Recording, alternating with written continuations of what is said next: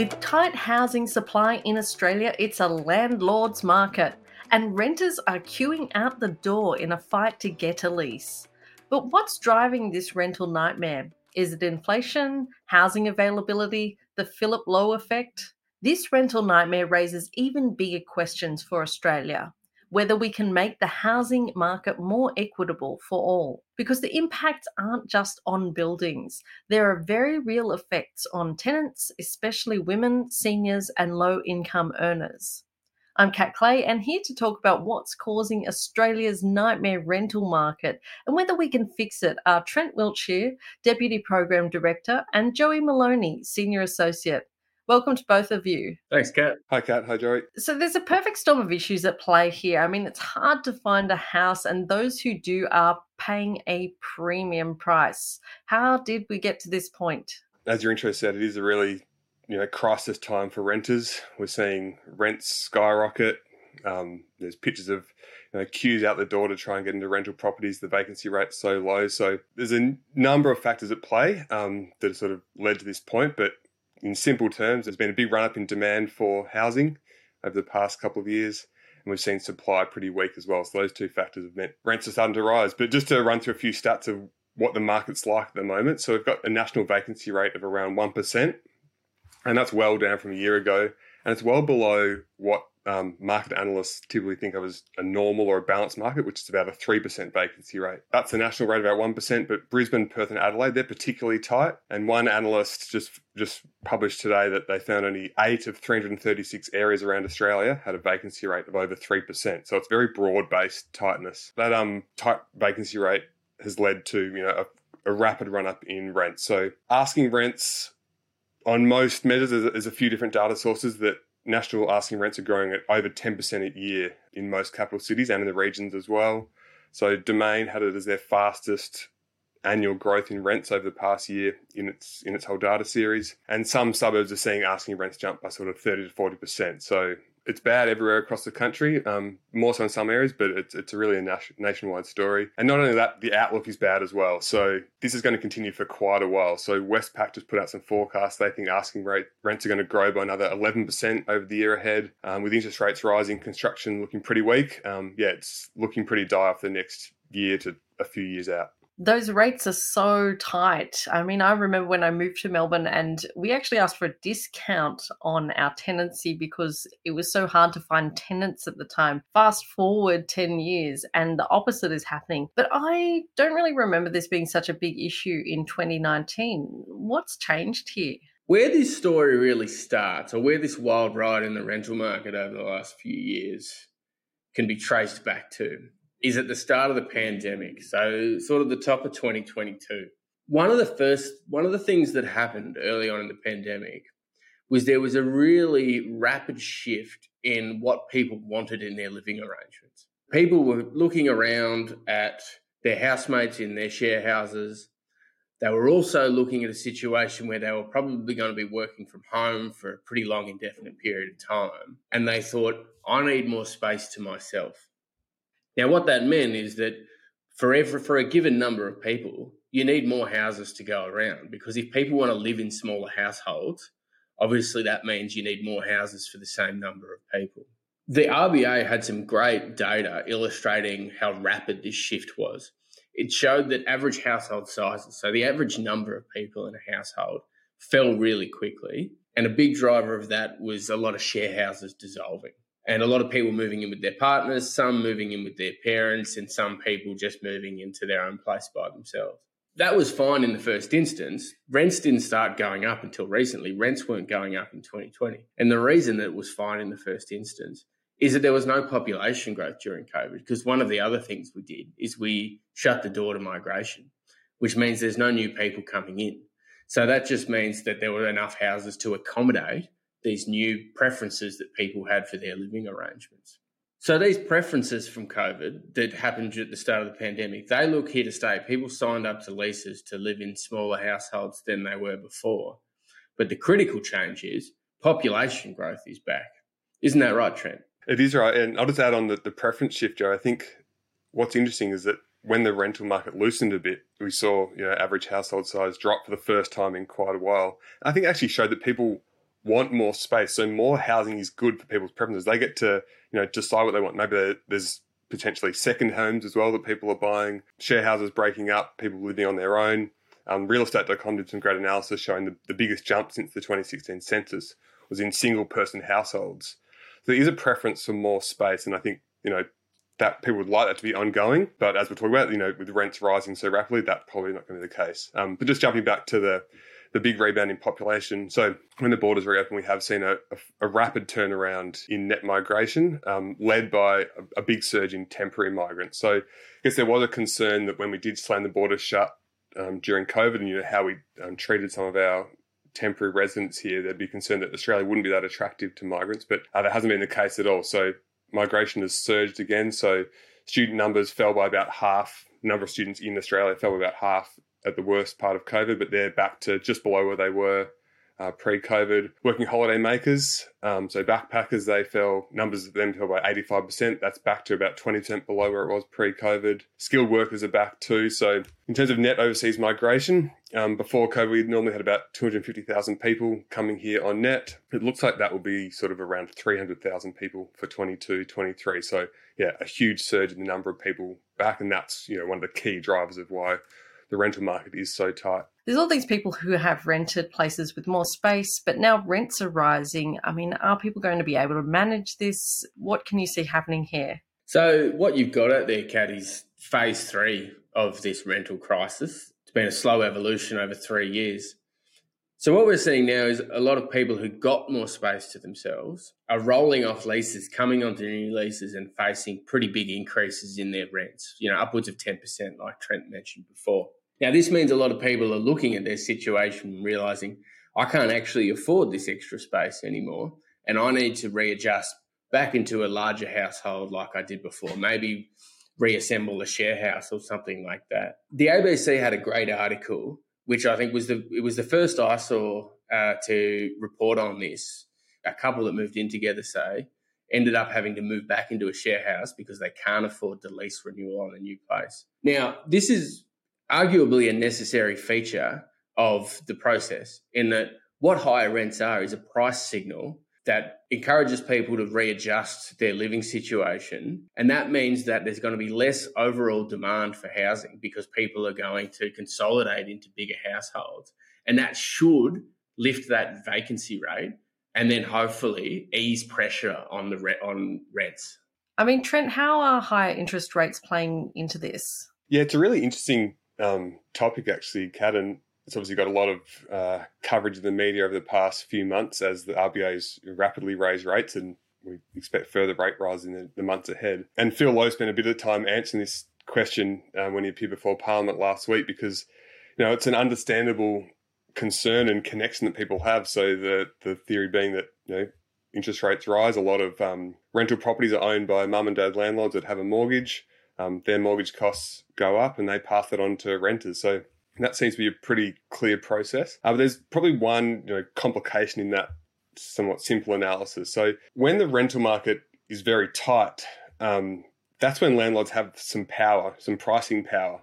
So when the rental market is tight, interest rates do go up. There probably is some path, pass through um, of these higher interest rates to rents. When the rental market's not as tight when vacancy rates were, say if they were three to four percent and interest rates were rising, then probably rent rate rises would have minimal impact on rent. So it's really the key thing here that here is the the demand and supply for rental properties rather than the changes in interest rates.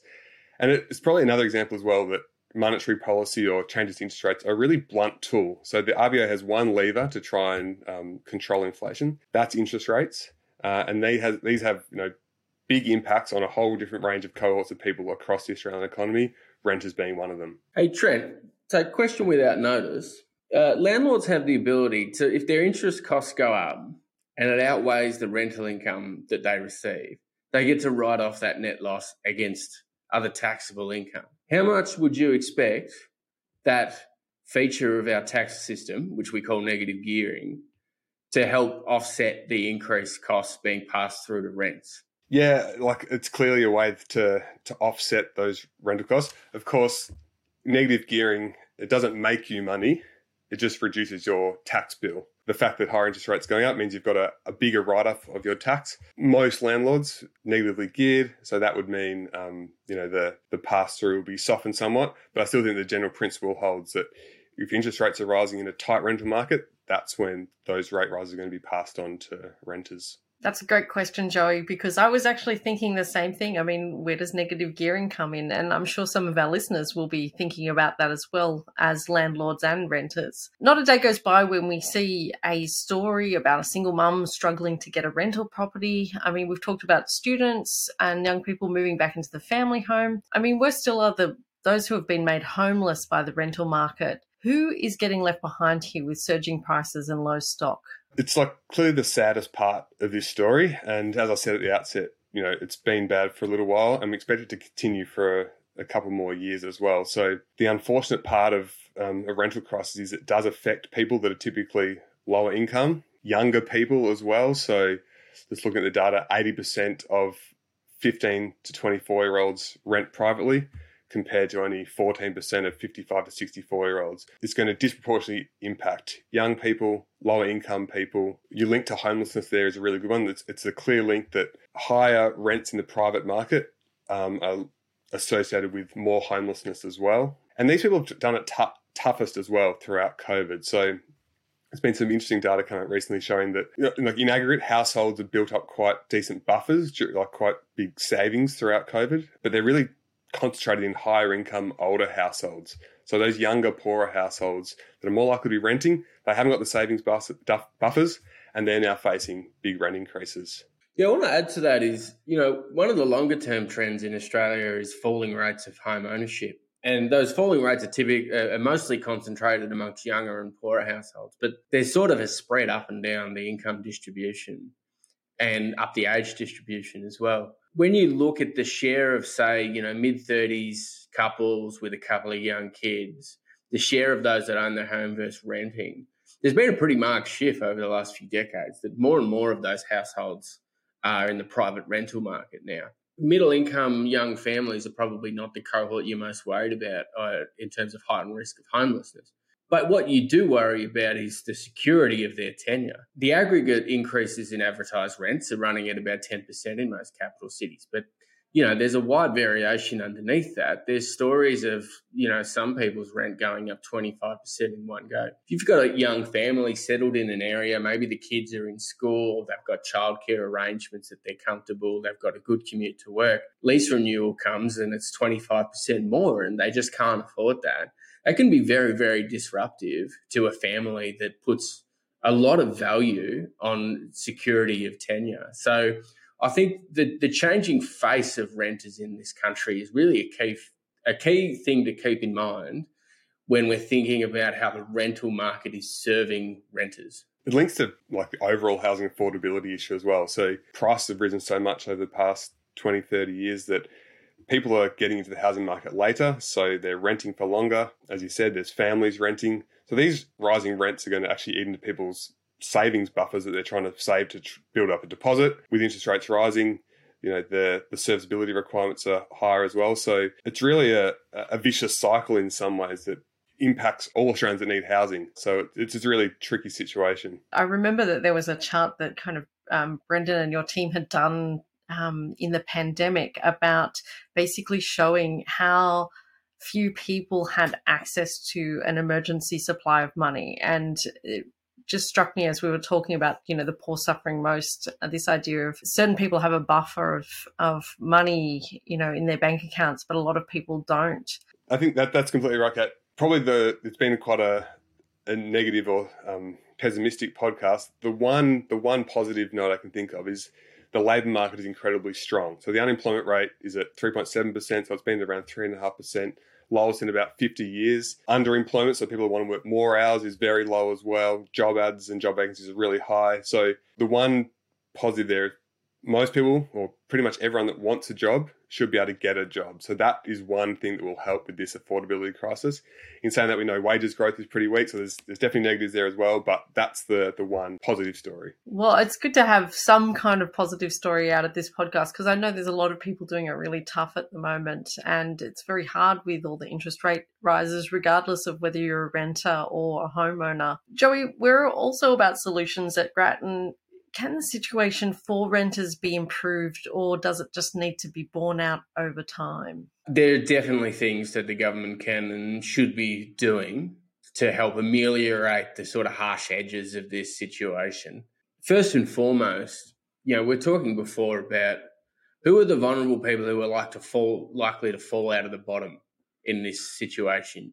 You know, that low vacancy rate fundamentally represents too few houses for too many people. So in that scramble, some people are going to lose. You know, if you think about it, this game of musical chairs, the person in the weakest position is going to lose out. The first thing I think governments should be doing is thinking about an increase in the rent assistance payment. So this is a payment in our welfare system. It's it's a supplement that's tied on to other income support payments. So any income support recipient in the private rental market, say an aged pensioner who lives in a private rental, a job seeker recipient who lives in a private rental, is eligible to receive it. The problem with it is it's too low and it's the way that it's been indexed over the years. So the way that it's gone up over the years hasn't kept pace with rents and it's certainly not keeping pace with current rents. Probably what's needed is about a 40, 50% increase in the rent assistance payment. Now, this is money that they, recipients of it, they don't have to spend on rent. They can spend it on whatever they want. The key point of it is, is, is it's saying that, okay, we understand your living costs are higher in the private rental market.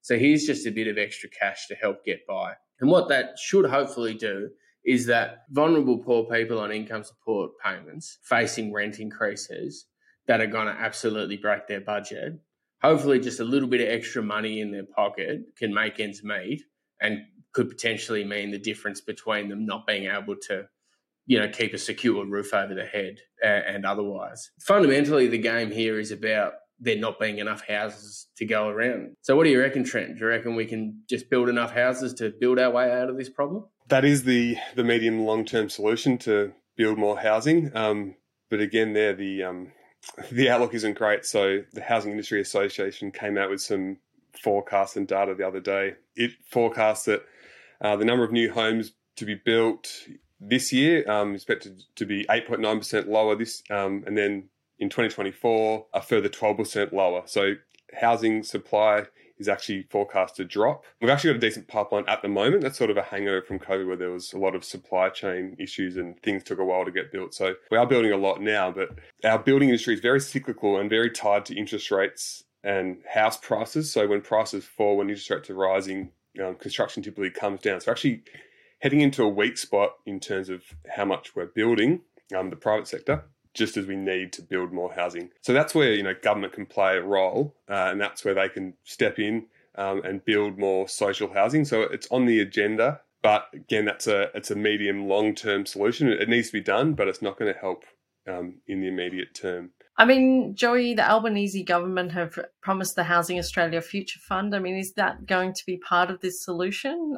Keeping in mind that houses just don't appear out of thin air. Yeah, the Housing Australia Future Fund is definitely part of the solution. So this is a a bill that's in front of Parliament now to set up a fund and the returns on those funds help build more social housing.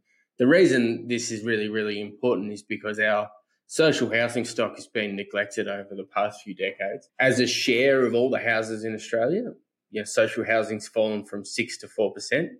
So in absolute numbers, it's stayed the same, even while the population's grown about 30%.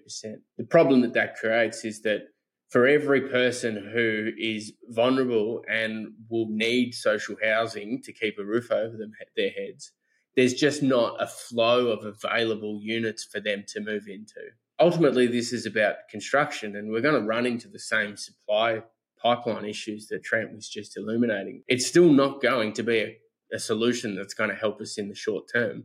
But it's critically important that we maintain our housing stock so we don't, the social housing stock, so that it doesn't go backwards like it has in the past. And critically, you know, the, the key thing here is that we just want to make sure that we have a healthy flow of social housing to protect vulnerable people who um, are sort of left out when in the scurry for houses in the private rental market. I'll just add, just before I just talked about you know, the housing construction cycle being very cyclical, tied to interest rates um, and prices. Um, but rents will play a role as well. So Joey talked before about rents being a price signal.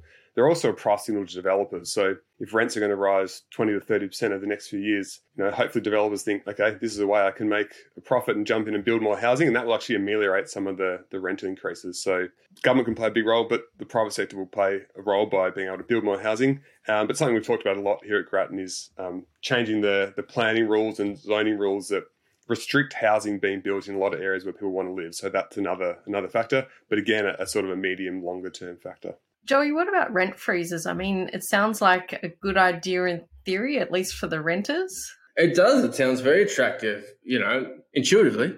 If the problem is that rents are getting too high, why don't we just make the law of the land to freeze them in place to stop that happening? Sounds very, very tempting. Economists tend to agree that rent controls create more problems than they solve. So, in particular, in the short term, it'll lock people in place. So, if you recall before, I was talking about the third phase that we're seeing right now of this crisis, where people are readjusting their living situations because they can't afford to live in the smaller households that they assembled during COVID. This is a necessary feature of the crisis because what it does is it'll help get that vacancy rate back up because the aggregate effect of those adjustments is less overall demand for rentals. If you freeze people's rents, then that adjustment won't take place the vacancy rate will stay artificially low.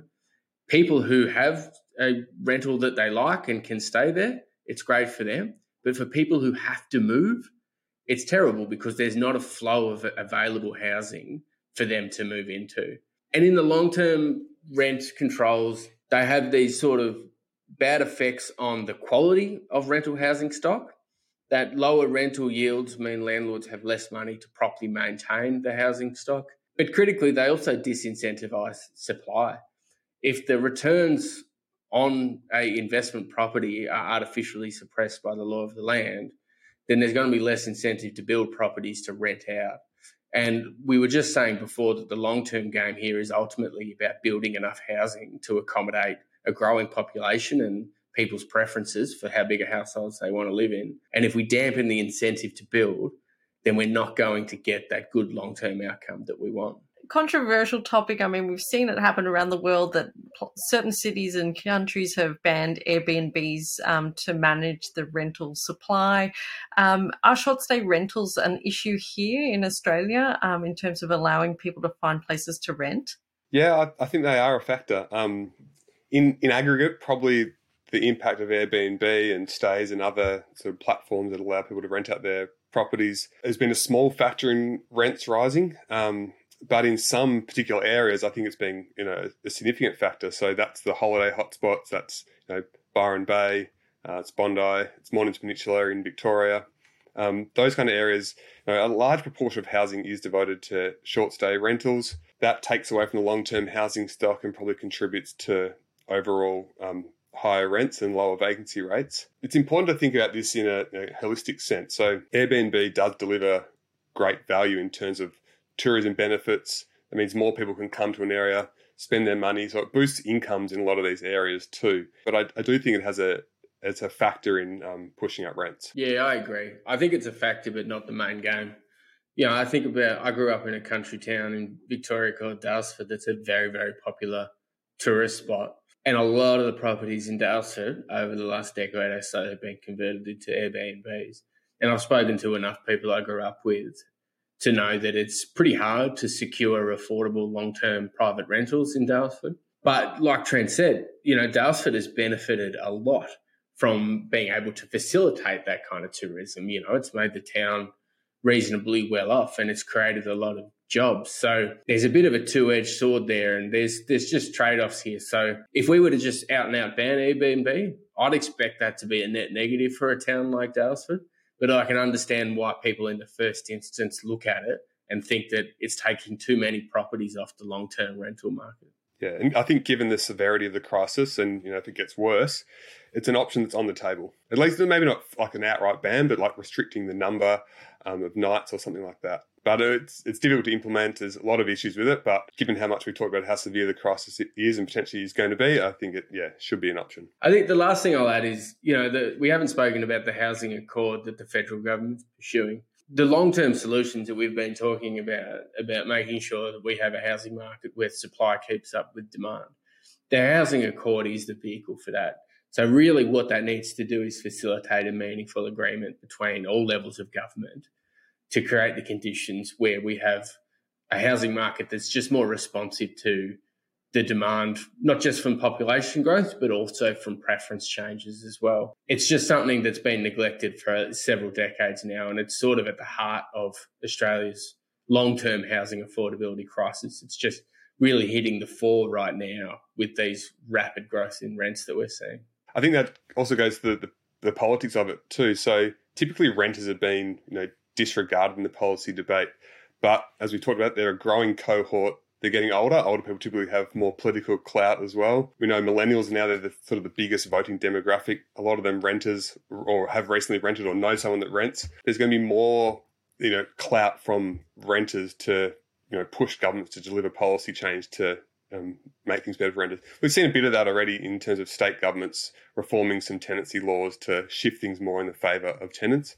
Um, and we may see it in some policies implemented to um, you know, Uh, address this rental crisis. Thank you so much, Trent and Joey, for your insights on the rental crisis. It's particularly affecting Australians right now. So, if you do want to talk to us about this issue, do find us on Twitter at Grattan Inst and all other social media channels at Grattan Institute. As always, please do take care and thanks so much for listening.